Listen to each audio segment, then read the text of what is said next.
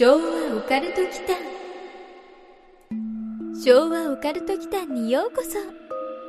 ここは昭和世代のおっさん二人が令和の今実話怪談や都市伝説オカルトスポットについて異なる立場に分かれてゆるくディベートするチャンネルです。どうぞごゆ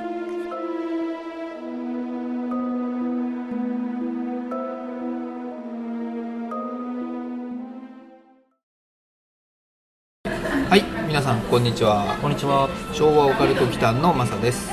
安くのことです。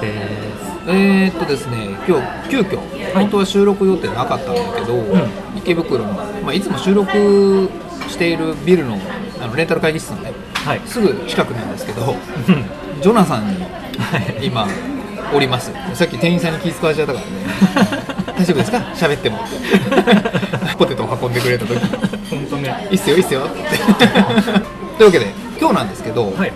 どこから話そうかな。実はね僕ら、まあ、僕ら安くんと僕ね、はい。毎年じゃないんだけど、まあ、あの僕は一人で行ったりとか、うん。二人でたまに行ったりあのしている、はい。稲川淳二さんの怪談ナイトツアーみたいなやつ？はい。参加したりしてるんですよねそうですね。夏にね。だけどね今年はちょっとね稲川さんはお休みして、はい。うん、ある人物、まあ、僕ら二人が割とね好んで聞いている人の、はい。うん、ある人物が東京にいらっしゃってでしかも怪談ライブをなされると、そうですね。そうはい。いうことなんで、うん。もう、ね、参加せればと。いうことでね Slack で貼った瞬間もうチケット買おうって言ってね。買うことにしたんですよね、はい。でその人のライブが今日これから、うん。うん。ということなんですよ。その人っていうのがはい。そうですね。京都にある蓮久寺の第38代住職である、う通称怪談和尚、んうん。三木大雲さんですね。そうです。三木大雲和尚ですね、はい。うん。怪談を切り口にした説法を説く。うん怪談説法でこの界隈では有名な方なんですけど、うん。それ以前に話が普通に怖いんですよ怖いね。この人のは本当に面白いよね、うん。うん、そうそう。なのであの関西圏で最後の方はね東京大会もあったんだけどはい。行われていた、まあ、今年残念ながら終了してしまったあのオチューンライブがはい主催している大コアっていうね階段のトーナメント方式の大会があったんですけれども、うんうん三木大雲和尚はそれで初代チャンピオンになってるんですよねはい。でその後2度タイトル防衛して すごいよね。そうそうその後に引退はい。っていうレジェンド和尚なんですよね、うんうんうん。ちなみにねこれ大コアの前に僕はね MBS 京都だったかな？のラジオ番組の北野誠の茶屋町会談っていうラジオで知ったんですよ。確かそっちの方が先だったと思うんですよね、へーそうなんですね、僕は大コアで知りましたね。あ本当？はい。うん。北野誠さんって、うん。関東では昔昭和終わり頃の深夜番組とかで覚えてますけど、はいあったねあったね。なんだっけ「トゥナイト」だったかな 関西圏だと普通に怪談系なんですね。うんなんかお前ら来るなっていうこっちは映像の方かな？うん。とかむしろそっちの方の認識ですけどね。松原谷さんとかを知ったのもその北野誠さん系の番組だったと思うんですよ僕はね、昭和オカルトあのさはいはい。タロットカードうん。本当にポチったじゃない？はいはい。これちなみに、うやすくんからポチりましたっていう連絡を受けただけだから、うん。ちゃんとおあれ？もしかしてある？持ってきたんですよ。お ごめんちょっと本当に知らなかったんだけど。あ本当にある？ちなみに聞こうかと思ったのは、うん。大アルカナと小アルカナっていううんうんうん。2種類があって、はい。その大アルカナっていうのが22枚からなるもので,、うん。で小アルカナっていうのは14枚かな？違うか、うん。えっと棒金貨剣聖杯の4つのスートに分かれていて、うんうん。でそれぞれ14枚で構成されてんだって、うんうんうん。これどっちかを買うって話なの？これ1種類でいいの？これ全部入ってるんじゃないかな。あ全部入ってんだ。っていうか一緒に開封しようと思って未開封で持ってきたんですよ。なるほどね。なるほどね、はい。じゃあせっかくなんで、はい。開封お願いします。開封の儀。はいこれさポッドキャストで開封の儀やる人初めてじゃない？映像ないからね。すごい。本当だ。全く伝わらないと思うけどごめんなさいね。あいいっすね、うちょっと高級そうなね袋と一緒に、えーウェイト版タロットカード解説書、はい。あ解説あるんだ。あるんだね。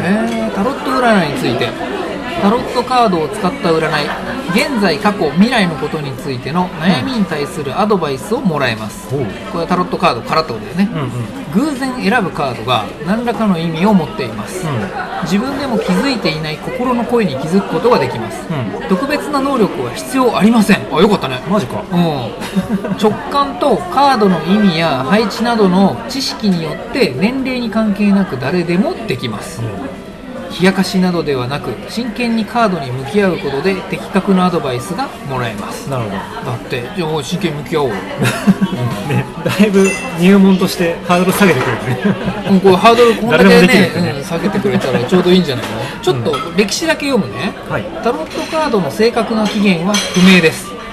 エジプトが起源だという説もありますが定かではありませんタロットカードで現存する最古のものは15世紀半ばの北イタリアで制作されたビスコンティ・スフォルツァー版です。だって。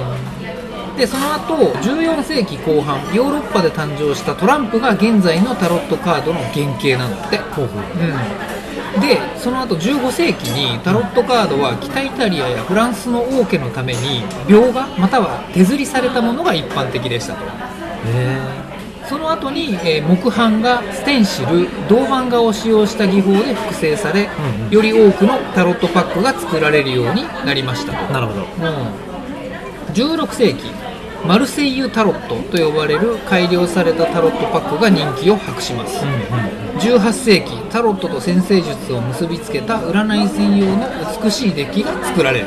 はい。で20世紀、1909年現在最も親しまれているウェイト版タロット、これはアーサー・エドワード・ウェイトの指示のもとはパメラ・コールマン・スミスによって描かれましたと、アール・ヌーボー調の親しみやすい絵柄で大ブームとなりました。ロンドンのライダー社から発売されたことからライダー版とも呼ばれますと。うんうんっていうこれがねタロットカードの起源というか歴史はいはなんですって、であと結構ね分厚いね。いうん。これちゃんと読まないとね、うん。ダメだよ始める前になるほど。シャッフルしてカットして一つにまとめてうん。3つの山に分けてまた一つにまとめる。はだって。あなるほど、うん。切り方もちゃんと手順があるんですね。あるみたいだね、うん。だって、うん。スプレッドまあスプレッドもう関数にしか聞こえないんだけど プログラマー的にね。まあ、うん、もう引退したけどさ僕は。スプレッドと,、うん。えっとギリシャ十字。はホースシュースプレッドあはケルト十字スプレッド。うんそれぞれなんかあるんだって。例えば問題の大まかな展開を知りたい時はギリシャ十字。あうんうん。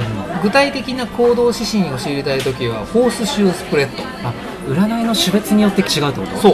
はで一つのテーマについて深く掘り下げていく時はケルト十字スプレッド。あなるほど。で相手との関係性や問題点を深く読み解く時はヘキサグラムうんうん。とかなんかいろいろあるみたいだよ。でもう一個があるかな、西洋占星術のホロスコープの形にカードを展開しては。どのような質問にも対応できるマルチ型のスプレッドっていうのがこのホロスコープっていうねは目目みたいな形したあれなんだって、うん。というわけで、はい。まだそのやり方を2人とも学んでるわけではないんだけど、うん。ちょっとそのカードの開封も兼ねてそうですね。うん、なんか開けて2人を象徴するカードが何か。うん。っていうのを実際にカードを切ってやってみようか、すごい厳厳重だねこれ。どう荷重放送だよこれ。ビニール何回破いてるのか分かんない。はい。ごめんね、まあでもオーソドックスな絵柄をさまさか選んでくれたけどさ、うなかなかかっこいいね。そうなんだよね、じゃあまずそれぞれ2人が今日の運勢で占ってみようか。分かんないけど、じゃあマサいきます。雰囲気でいきます。じゃあ実際カットしていきますね、はい。まあ、トランプみたいにちょっとカットをしてうんうん。3つの山に分けて、うん。ほう。123ざっくりとね今ざやっましたね。ざっくりと3つの山に分けてまた1つにまとめるんだってへー。これあれだよねリバースしていったら何の意味もない。3つに分けて分けた側から戻してたら何の意味もない。元に戻るだけでそうそう。というわけで今山の一番上は分からない状態ですと。うん。でやすくんと僕がそれを1枚ずつ引いてそう。分かんないよ。それでちょっと何のカードが出るか。しかも正位置か逆位置かで。なるほどね。うん。とりあえず雰囲気でいきましょうか。そうそう。じゃあやすくんどうぞ。はいこれめくる方向もあれだよね。上どうなんだろう？うんこうそうだね。下から持ってペロだろうね。うじゃないと上からめくってこうひっくり返したらね。ひっくり返したら逆になるから。じゃあお互いこうだね。オープン。カードオープン。はい。勝負。おやすくん逆位置じゃん。逆位置だねこれ。えっ、とねやすくんの方に出たカードがなんかなんだろう。なんだろう。天秤を持ってるんだよね。うん天秤持った人がなんかドラゴンボールのいい心中がたくさんあるやつ なんだろう洗礼をしてるシーンに似てますね、ちょっと待ってね。えーっとね。うん、78枚ぐらいあるからね。そう。これ全部覚えるの大変だけど。探すのも大変。最初これ覚えなきゃいけないある程度徐々で印象深いやつは覚えてる。多分愚者とかね。ああ愚者ね。フール、はい。うん。はい。うんわかるんだと思う、うん、一番いい有名な方。いいいい。あえっとね。うんやすくんがね今引いたカード。あこれすごいんじゃない？なんだろう。ちなみにねこれ逆位置だけどね、うん。まずやすくんが引いたカード。はい。ペンタクルの6はうん、これ6っていうのがこの「ドラゴンボール」みたいなさいい心中が6つあるじゃない、あるある。だからこれ6なんだろうあ、ね、ほうペンタクルの6は商人の装いをした人物が、う天秤でお金を計り貧しい人や苦しんでいる人に配っています。あ彼の成功と善良さの証です。あうん。求めるものと与えるものの相互関係を示しています。はい。寛容な精神により価値あるものが共有されどちらも充足感を得ています、うんなんだけど。うんどう？これ逆に出てるのね、はい逆位置で出てます、でこれ逆位置の意味はは願望い貪欲うん。うん妬みは嫉妬あはい。幻想は社会的、えー財政的不平等あはあ。は制約自己中心的はあ。偽善下心あはい。器量援助を当たり前のことと思う。はあはああ。りがたいと思わない。見せかけだけの愛情。出し惜しみする。同情負債不当労働ありがた迷惑は不平等不公平支配する人とされる人をうん。示すんだって。悪いこと攻めじゃないですか。逆逆位置だもんだって社会不適合極まりないじゃないですか。今日のやすくんは多分あの嫉妬と妬みに苛まれることになる普通にライブ楽しみに来ただけなん。だけどねじゃあ僕の方は逆にやすくんの方から読んでもらおうか、はい紹介しましょうかね。僕の方がね、結構いい感じのが出てますね。剣剣かかっこいい剣が出てますね。王冠があの王冠を引っ掛けたような剣、ブロードソードみたいなやつで下にエースソードって書いてあるね、うん、それが正位置で出てます正位置うん。正位置のエースソード。じゃあやすくんにこれお願いします、はい。えー、とカードの名前、ソードのエース、あエースソードだけどソードのエースなのね、はい Ace of Swords おなんかかっこいいかっこいい、うん。うん雲から出てきた手が剣をつかむ、そうだね、うん。剣の先端は王冠で囲まれています。そうだね。新しいものが生まれる兆しがありますがそれこの企画ってことじゃないのねうん。そこには試練も伴い出ます、まあそれはそうだろうね、困難から逃れ強い力を呼び起こしはいはい。問題を対極から見ることができます。憎しみだけでなく、う愛においてもん。大きな力を持つカードです、うんおおなんかすごいカードだね、うん、なんかかっこいいね、キングじゃんでマサは正位置で出ましたんで、うん。正位置の意味を読み上げますね、はいはい。勝利すべてにおいて角。うん。うん征服。うん。力の勝利。自分の力で未来を勝ち取る精神力。克服。うん。新しいことにチャレンジする、うん。開拓思考知性。理知創造達成判断力実行力。理性迅速果敢努力の末の成果。逆境を跳ね返す力。誕生。困難の克服。白黒はっきりさせる。という意味合いがある。なんかすごいいいことばっかりじゃない？なんかねなんかやすくんと対局なんだけど、ね時代を切り開いていく長寿みこれたいな。これを無理やり読み解くと、うん。この企画を考えたのが僕じゃない。うんうんうん。で新しいことに果敢にチャレンジしていくっていうこのカードが出て、うんうん。その昭和オカルト機関の中でタロットをやっていこうって言ったことに対して、うんうんやすくんがん。この逆位置でこれが出たんでしょ、うん。やすくんはどちらかというとこういうことをネガティブに受け取っているっていうことを示しているんじゃないの？おいおい僕がやるのかい？みたいな。大丈夫？本音本音は大丈夫？いやわかんないけど、うん、いやわかんないけど。このカードからね見て取れることがね、うん。実はやすくんはねもうこのこれをあんまりやりたくないんじゃないか 大丈夫ですか？大丈夫ですよ。大丈夫ですか、ん。うんでやすくんが出したカードの逆位置の意味の中でさ、うん。うん支配する人と支配される人って言うでしょ？僕を支配してると思ってるよ もしかして。不平等不公平って出たでしょ？ありがた迷惑とか出たの？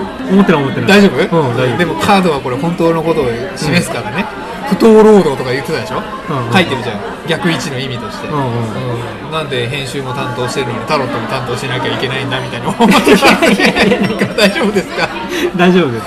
うん、それぞれのうんね得意分野を生かしてやってまああじゃあやすくんは個人的にこのタロットをちょっとやってみたいってことでいいのかな、すからねタロットはね得意分野でもねあそう。う ん編集はどちらかというと得意分野。よかった、まあ、あんまりそういうふうに思わなくて大丈夫？大丈夫大丈夫、うん、よかったよかった。っていうね、はい そういう感じでちょっとタロットをねテーマとして取り上げる時の内容に関してやっていきたいかなと、うん。今さちょっとだけこのウェイト版タロットカードの解説書っていうのを読んだんだけど、はい。なんかいろんな事柄に対して占えるらしいのね。うん。だからその例えば未解決事件の時とかでも最後にやった後にタロットでじゃあやってみましょうみたいなのがあるかもしれない、うんうんでその解説を、まあ、タロットの正位置逆位置から判断してこうかもしれないねって考察を混ぜていくのはちょっと面白いかなと、うんそうですね。うん。っていうのを今後ね、はい。あの試験的に入れていこうかと思います、で一応ね Twitter のね、うん。フォロワーさんでね、うまあ、若い方なんだけど、うん。たしなんでる方が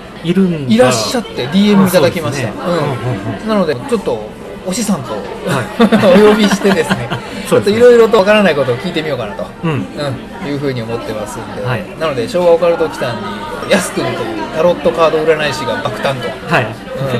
うん、これちょっとあれだよ。人気出たらなんかの母でできるかも母 じゃないか。父か。でも最初はさ、うん。なんとなくだけど進め方として、うん。うん僕が切り方とか、うんうんめくり方とかをうんうん習得しといて、はいはいはいはい。で実際は考察の部分は2人でやっていく感じの方がまあ、面白いかもしもちろんもちろん、もちろんそうですね、うん。うん。置いてけぼりは嫌なんで、はい、そうしましょう。これやすくんあれですよ。副業になるかもしれない。そんなの全然考えてないです というわけでね、うん。うん。タロットカード企画、はい。うん。スタートです。はい。はい最近どう？やすくんなんかオカルトでも何でもいいけどね、うん。気になってる不思議なこととかある？あー不思議なことね。うそういえば昨日なんだけど今日はね7月の9日、ん7月の9日ね、はい。うん。で昨日なんだけど、はいはいはい。アメリカのサウスダコタ州。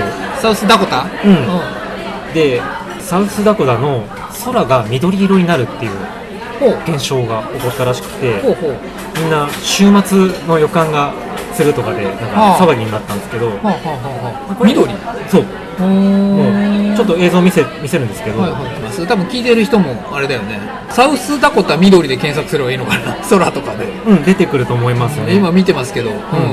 緑だね。フォトショップの色調補正をかけたような緑色になってるね。まさにその。RGB でもう R と B をもう極限まで下げてグリーンだけにしたような感じ。そうそうそうそう、うんそんな感じですよね。これどういうことだったの？現象の意味はない？の結局はうん自然現象。はあはあはあはあ。で当日嵐だったみたいなんですけど、は雲の中に多量の水蒸気水が含まれていて光の屈折によって起こったっていうことらしいんですよ。なるほどね。しかもその日はテニスボール大の氷が降った日へらしくえてこの間あったじゃないですか。埼玉でもあったね。ゴルフボール大の氷が降ったとかあるじゃないですか。だからもしかしたら日本でもこういう空が緑になるっていう現象起こるんじゃないかなと思ってちょっと気になったニュースですね。へー。中国でうん。赤くなったよねこの間。先月か先々月。ツイッターでね僕多分つぶやいてますね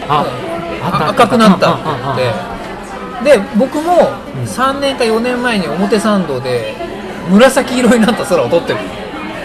だから結構なんか空の色が変な色にね、うん。変化することあるみたいですよ。緑はでもなかなか見ないけどね、赤も嫌だけどね、赤も怖いけどね。緑、ん。この緑すごいね。結構綺麗な。もうスグリーンっていうのかな。よくわかんないけど。うんなんだろうね、どんな気分になるんだろうね。赤い空はなんかすごい危機感を覚えるけどね、うん。緑の空になったらどういう気分になるんだろうね。まあでも緑ってなかなか見ないからちょっと不安にはなるでしょうね。何が起こってるんだろう。うん。僕新緑の季節は好きだけどね。それ草木の緑です、まあそうそうそう、うん。空ではないけど、うん。なるほどね。なんか異常気象が世界的に続いてるからね。はい。何が起きてもおかしくないけど氷がね僕嫌なんですよ今日ね。車持ちは絶対嫌なんですよ。そうしかもよボッコボコになるからね。そうそうそう。しかも野外駐車場だからね、ううん、結構不安だね、うん、こんなテニスボール台の氷とかあったらもうちょっと嫌ですね。そうなんですよ。うん。去年氷当たったことあるんだよね。本当、うん。樹海の方にね。はいは普通に別にオカルト関係なく本栖湖のキャンプ場にデイキャンプに行った時なんだけど、まあ、その時の帰りかな、はい。夕方にものすごい悪天候になって氷が降った、いうん。でも親指の爪台だったから。あそれをやったらね車は大丈夫。あ大丈夫なの、うん。へえ。カンカンカンぐらいがバチバチバチって感じ 結構激しい音するんですそう。まさか最近気になった事件とかニュースとかあります？まあもうさっき日付言ったからあれなんですけど、それでいくとすごく気になった事件はあるんだけど僕らはちょっとそれは触れないようにしておこうと思っていて、うん。そうではなくって今後の昭和オカルト期間のね、うん。企画としてちょっと考えてるのがあるかな、っていうのもねこの間ね僕これも Twitter で言ったんだけど、ん。たまたまドライブにねうん。行った先が、はまあ、群馬県と埼玉県の県境の方からこう入って上野村っていうところに行ったんですよ、うで恐竜のなんか博物館があったりとか、はいはいはい。はるかね白亜紀の恐竜の足跡みたいなのがあるっていう風にネットで見たからちょっと行ってみようかなと。思って、うん。行ってみたんですよ。はい。そしたらね上野村ってなんか聞いたことあるなと思っててでたまたまそのナビの地図で気づいたんだけど、ん。まあこれもねつぶやいたからもしかしたら見てるかもしれないんですけど、はい。山崎豊子のうん「沈まぬ太陽」って読んだことある？映画にもなってるんだけどタイトルだけ知ってます、ね、映画めちゃめちゃ長くてね、前後編で休憩時間あるぐらい長い映画なんだけど今から休憩に入りますみたいなのがスクリーンに出るんだけど、はいはい。そうそれも見に行ったぐらい好きなんだけど、は JAL のさ日本航空123便の御巣鷹山墜落事故ってあったでしょ、うん。坂本九さんのが乗ってたやつ。あーはい。うん。あれがその御巣鷹山に墜落してご遺体とかがね、うん。こう運ばれてたりしてたのが上野村だったんですよ。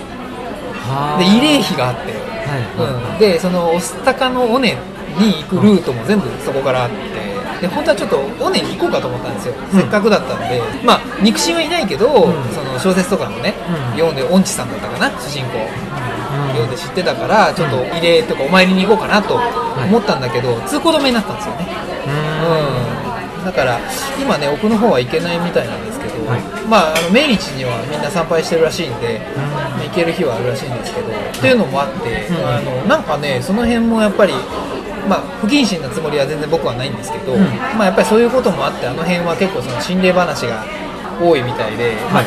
それも気になったんで日本の今心霊スポット100みたいなやつをねはい。ちょっと集計し始めてるんですよ。うんうんうん。別に個人集計だよ、正確な数じゃないんだけど、どんなところがあるのかなと思って、うん調べてるんですよ。はいはい。それをね今日どうこうじゃないんだけど、どっかでダイジェストでまとめてやってみようかなと、なるほど。うん。でいくとなんかやっぱり有名どころはやっぱり今のところ多いんですよ。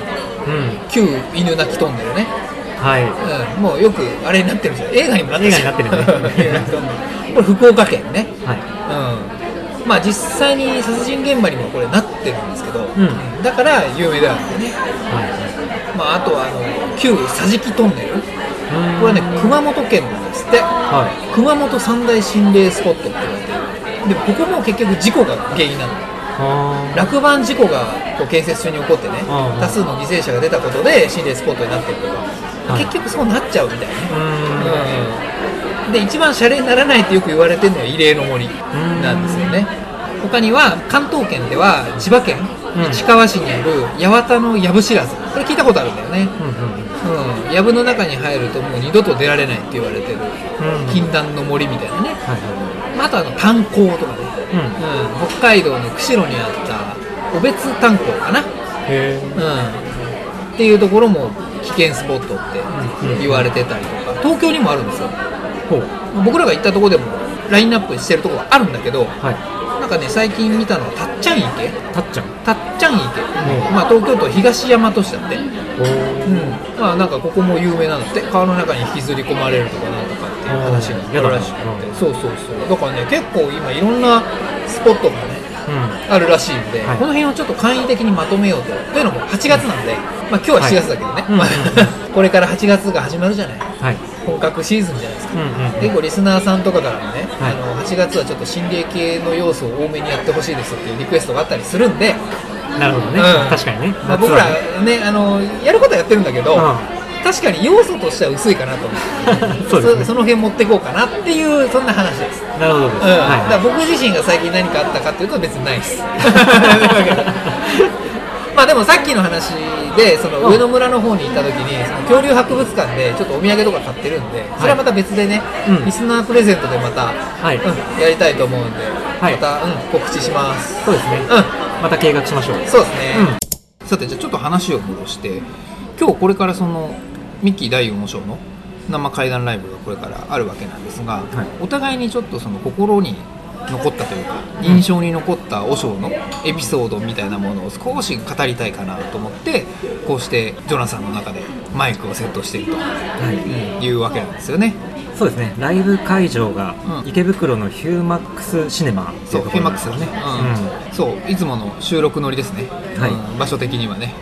ちなみにマサはどんなエピソードが印象に残ってます？和尚の？うん。あのねどれもためになる会談なんでぜひ聞いてほしいんですけど、うん特に何ていうんですかね三木大雲模章のその得意性というのかな、はい。それを感じたエピソードの一つで埼玉愛犬家連続殺人事件っていうのがあって、うん。あれはね避けて通れないかなっていうふうに思ってるんですよ。うんちょっとネガティブなあのあれで話題になった最近あの園志音監督のね、あの冷たい熱帯魚っていう映画があって、まあ、あれのモチーフになった実際にあった事件なんですけどね。ああああはいアフリカケンネルですね。おおそこが出てくる、さすがだね、あれは強烈ですよね。そうだね。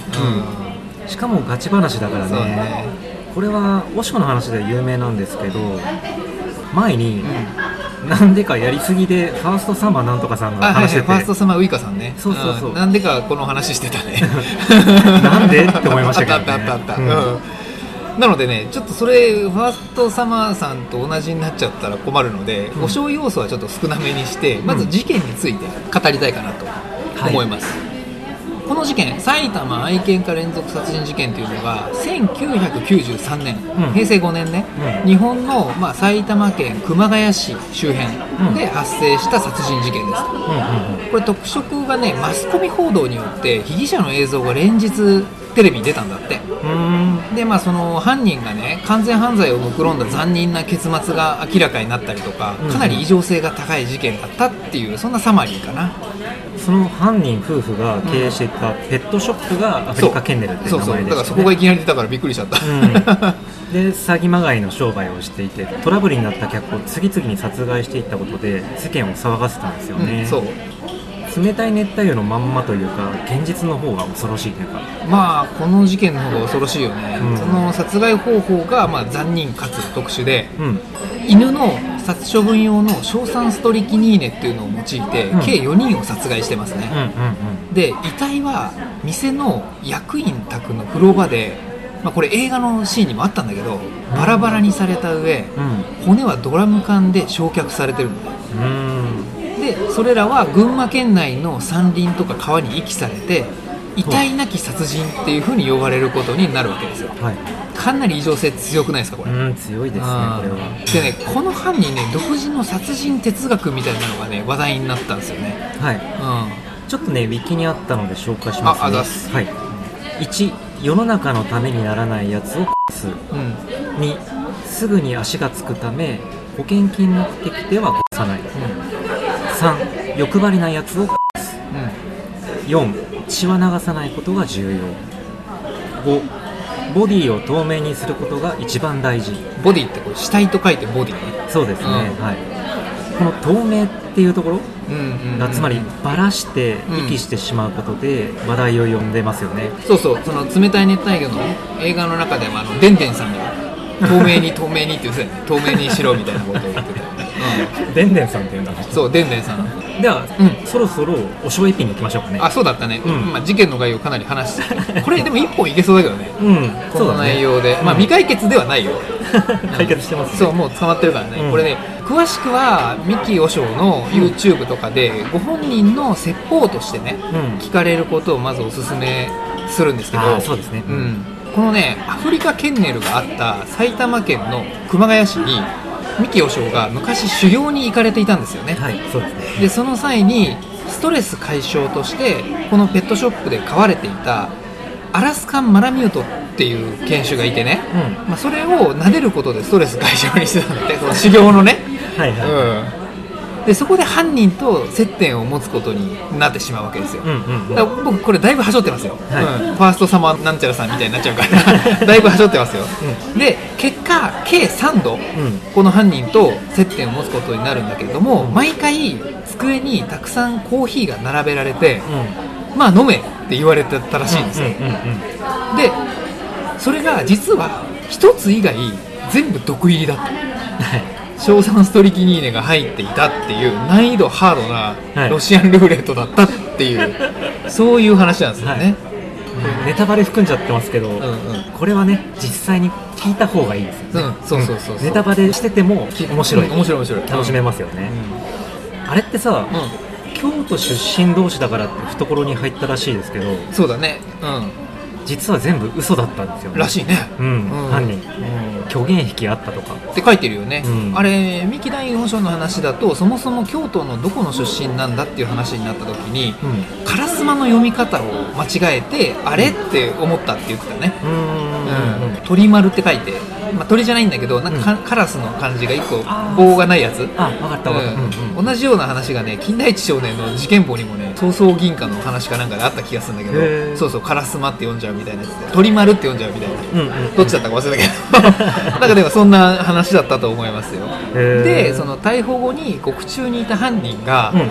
神仏に守られてるとしか思えんやつがいたみたいな話を、うんうん。その事件を取材してた記者に話して、う三木大雲和尚に直接コンタクトを取ってつながったっていうそんな話なんだよね、はうん。これすごくない？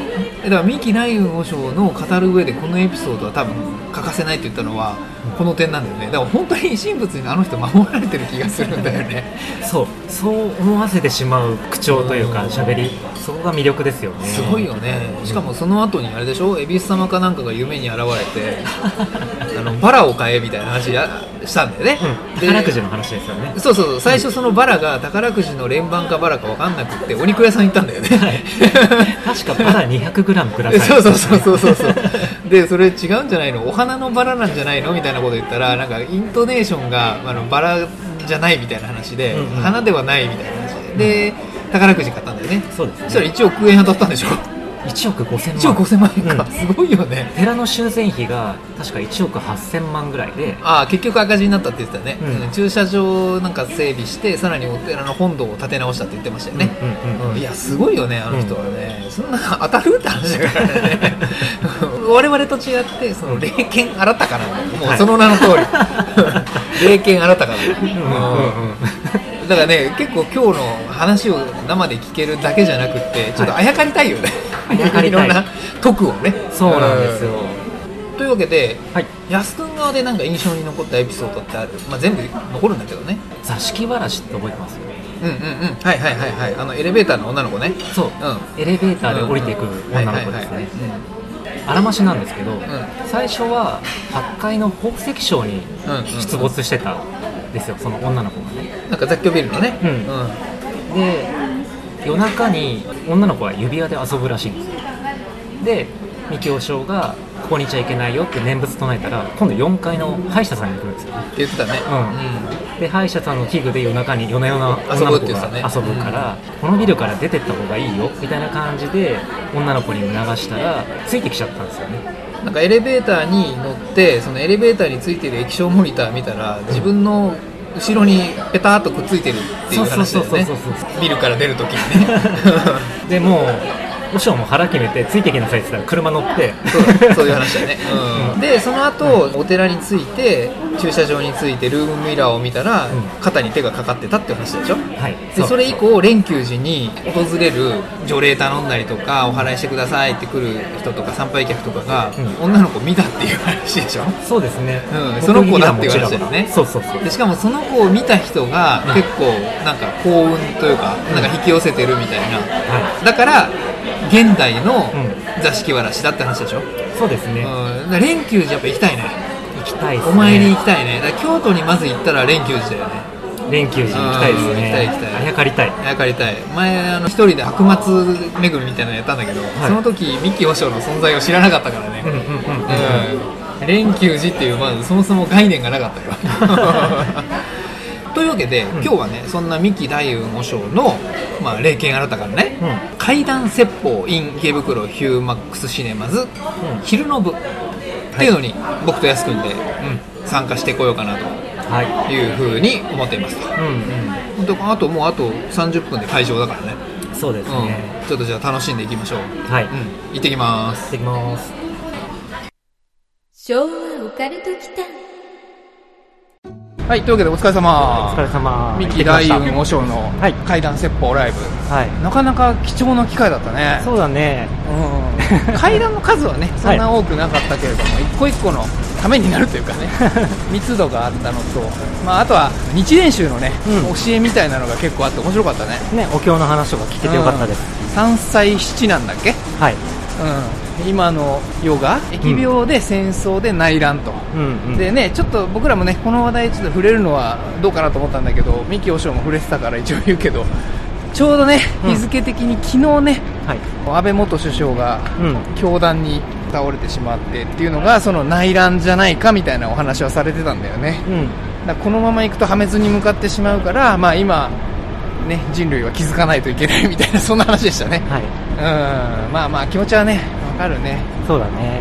まあねなんかだんだんと殺伐としてきてる気がするからね、うんうんうんうん まあでもねうん。日本で内乱？暴力的な事件が暴力で解決しちゃいけないんですよ、ね。えどんなことがあってもね。うん。それだけはやっちゃいけない、うんまあ平和にね、まあ、オカルト番組で何言ってんだって話だから、これ以上は 語らないけど、そうそう、まあ、あの話戻しまして、僕らがね、いつも収録で使ってるイエティのマイクはい。に、三木和尚からパワーを込めてサインをいただいて、はい。うん、だ今後いろんなネタで使えそうだなと思うのと 事故物件のねレンタル会議室でももう大丈夫そうだと、うん。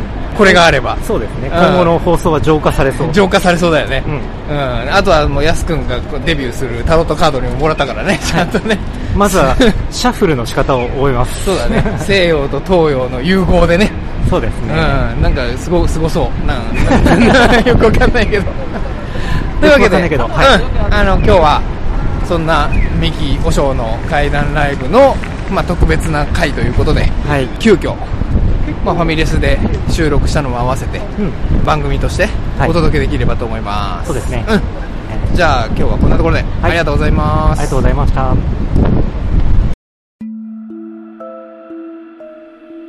最後までお聴きくださり、ありがとうございました。チャンネル登録もよろしくお願いしますね。